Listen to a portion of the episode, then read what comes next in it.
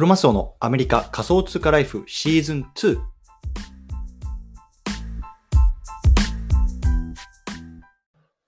はい。ということで、毎日スペース、今日もやっていきたいと思います。よろしくお願いいたします。今日12月の21日水曜日ですね。日本だと10時半ぐらいですかね。どうも遅くにありがとうございます。で今日なんですけども、今日はね、あの、初心表明、僕がボイシーパーソナリティになりたい理由というところで、まあ、若干ちょっと自分語り色の強いね、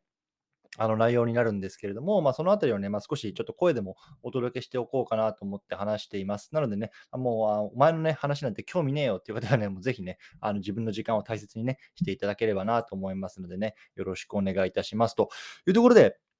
えっと、今日ね、あの話していきたいなと思うんですけれども、まあね、僕がね、このボイシーパーソナリティに、ね、なりたい理由というようなところを少しちょっと話していきたいなと思います。で、まあ、結論から言うとね、まあ、ちょっと日本と海外の時差を埋めたいなっていうところが、まあ、大きなあの理由です。なので、まあ、ちょっとそのあたりをまあ少しね、こう背景なんかも踏まえながら少し話していきたいなと思います。まあ、今日ちょっとあんまり長くならないかな、5分から10分ぐらいで、まあ、サクッと話していきたいなと思いますので、よろしくお願いいたします。というところで、あの、そもそもね、 Voicy って何っていう方、多分これ聞いてる方の中にはね、いやもう分かってるかなっていうね、方多いと思うんですけど、もしね、知らない方いるかもしれないので、簡単にね、話していきたいなと思います。で、 Voicy って、まあ、日本のね、音声プラットフォーム、フォーマーになります。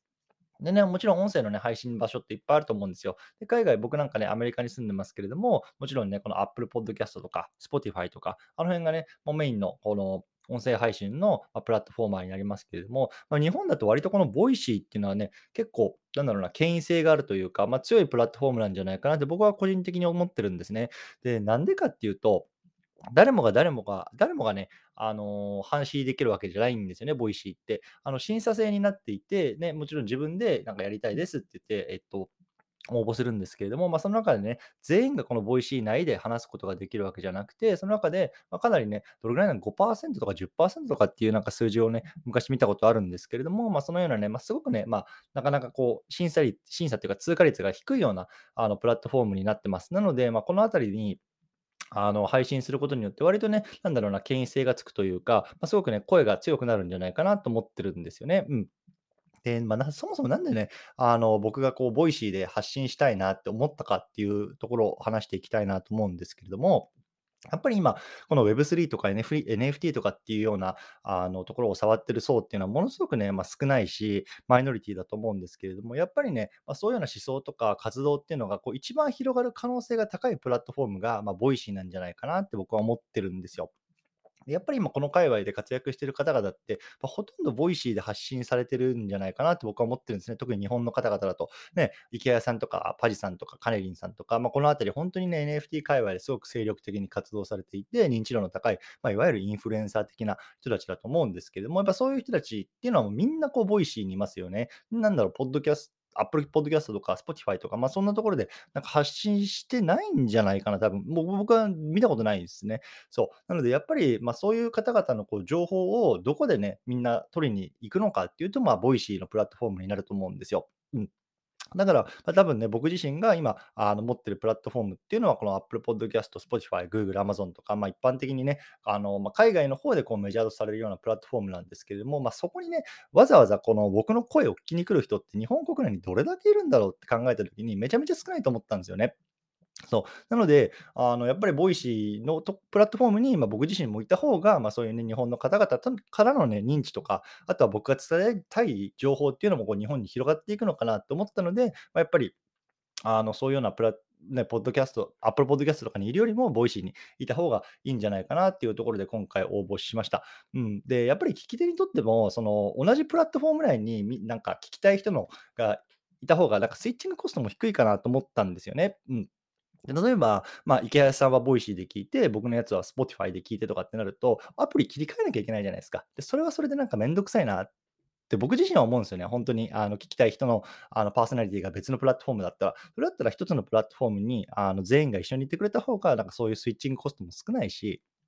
いいかなと思ったのが、まあ、今回応募した理由ですね。はい。で、どんなこと発信するかっていうと、まあ、もう日々僕がね、あのこうやって毎日スペースとかポッドキャストでやってるのとほとんど同じ内容をまずは配信しようかなと思っています。まあ、具体的に言うと、まあ、NFT とか Web3 の特にね、その日本国外のね、まあ、トレンドなんかをこうやって配信しようかなと思ってます。で、まあ、僕自身はここ2ヶ月ぐらいかな、まあ、ほぼほぼ毎日この、えっと、連続ツイートであるとか、あとは、ま、こういうスペースを通じて、こう皆さんにこう海外のトレンドなんかを発信してるんですね。で、なので、ま、そのあたりっていうのを、ま、同じようにこの Voicy プラットフォーム内でも発信できたらなと思ってます。うん。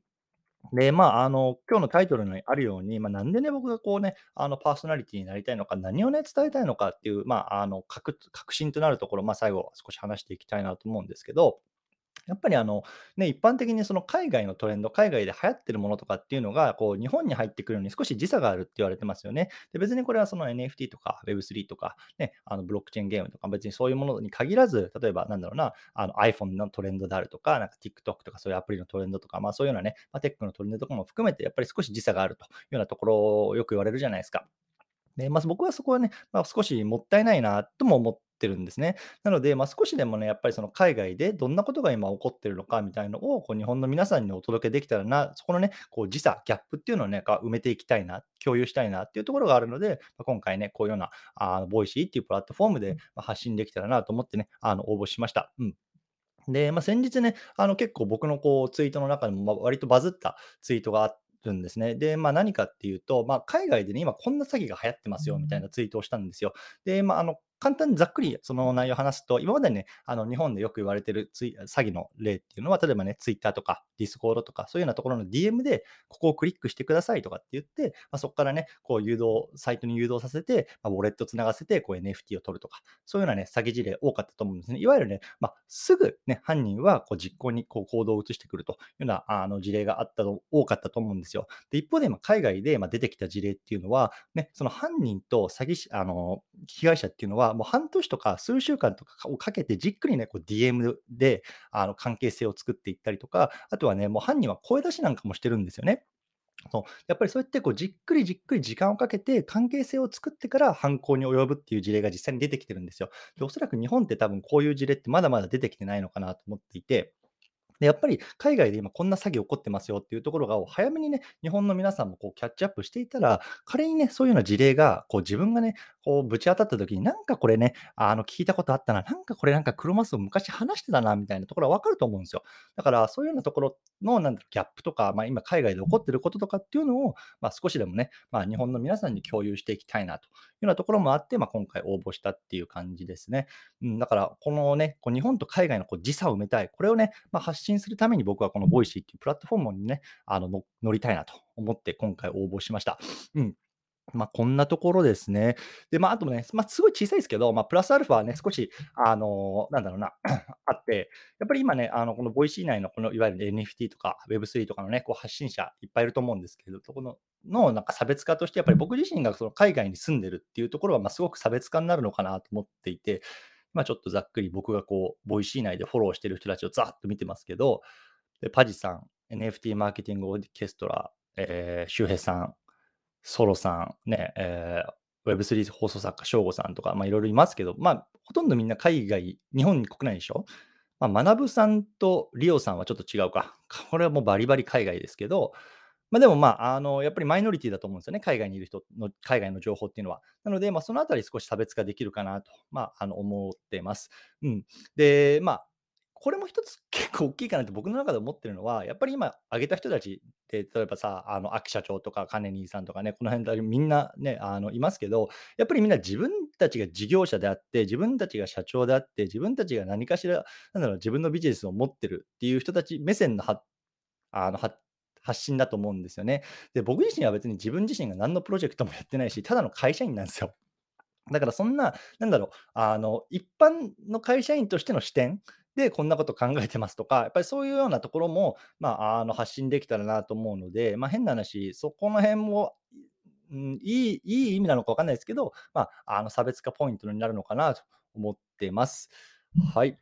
でですね、まあ、最後なんですけれども、今このね、ツイッターのスペースの上に、えっと、1個ツイートを貼り付けてるんですね。で、これ何かっていうと、あの、 Voicy のパーソナリティに僕自身はもうすでに応募したんですよ。で、えっと、今回の応募もね、別に初めてじゃなくて、過去ね、まあ、2ヶ月に1遍ぐらい僕応募してるんですね。だから過去3、4回もすでに応募してるんですけど、もう全部ダメダメダメダメなんですね。で、今回は初めてこのね、あの推薦制度みたいなのを僕は使ってみました。うん。で、あの、ここにね、この Google ドキュメントがあるんですけれども、まあ、そこにね、こうクリックしていただいただくと、まあ、あなたのね、こう聞きたいパーソナリティさん教えてくださいみたいな、こうフォームになってるんですよ。で、そこに、まあね、あのもしよろしければ、こう僕のね、名前と Twitter のアカウントを入れていただくと、まあ、それがこれがあればね、確実に通るわけじゃないんですけど、多分なんかちょっとなんか若干の加点になるのかな。うん、なんかそんな話を聞いたので、まあ、僕はね、今回も皆さんの中で、もしね、いや、こいつにね、ボイシー内で喋ってほしいよとかね、まあ、あの聞いてみたいなっていう方って思ってくれる方がもしいたらね、まあ、ちょっとこちらのね、あの Google フォームの方に、ね、記載していただければ嬉しいなと思って、これ貼り付けてますので、もしね、あの今回の話聞いて、いや、興味あるなっていう方はね、ぜひこちらの方も、はい、書いてみてください。はい、ということでね、今日はちょっとサクッと自分語りしてみたんですけれども、なんかコメントとか質問とかあれば、コメント欄とかね、いただいて あの、もしくは、あえっと、なんだ、えー、手挙げてね、上がっていただいてもいいと思うんですけれども、何かありますかね。ちょっと今、一件来てますね。ちょっと待ってくださいね。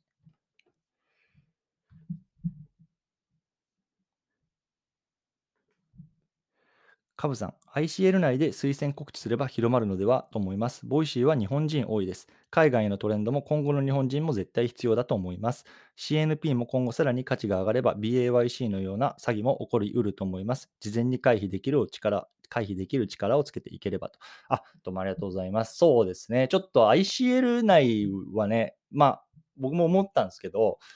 なんか若干こうなんだろうな、あの僕自身が自分で言うのもなんかすげえおこがましいなと思って若干ひよってます。はい。でちょっと そう考えたいなと思いますんで、どうもアドバイスありがとうございます。はい。他なんかコメントとかありますか？大丈夫そうですか？もしね、なんかあの、あったらぜひコメント欄とかね、あの、これ終わった後でもあのいただければ、またリプさせていただきたいなと思いますので、よろしくお願いします。はい。ということで、今日はこんな感じですかね。若干、あの、早いんですけれども、この辺りにしたいなと思います。で、まあ、あの、最後簡単に雑談というか、あの、告知というか、えっと、今日、えっと、僕、昨日ね、あの、ちょうど日本からアメリカの方に帰ってきたんですよ。うん、なので、またちょっとね、最近、えっと、連続ツイートとか、スペースの時間とか、あの、あんまりここ4、5に1週間ぐらいか、あの、ランダムだったんですけれども、まあ、今日からまたね、ちょっとアメリカの方でこう、あの活動ができるので、まあ、そのあたりね、あの、どんどんこうアジャストして、また皆さんにこう定期的に配信できて、できたらなと思ってます。なんで、またちょっとね、今日、あのネタを仕込んで、少しね、連続ツイートしていきたいなと思いますのでね、よろしくお願いいたしますと。いうようなところでね、今日この辺りにしたいなと思いますね。日本時間の遅い時間に聞いていただき、どうもありがとうございました。失礼します。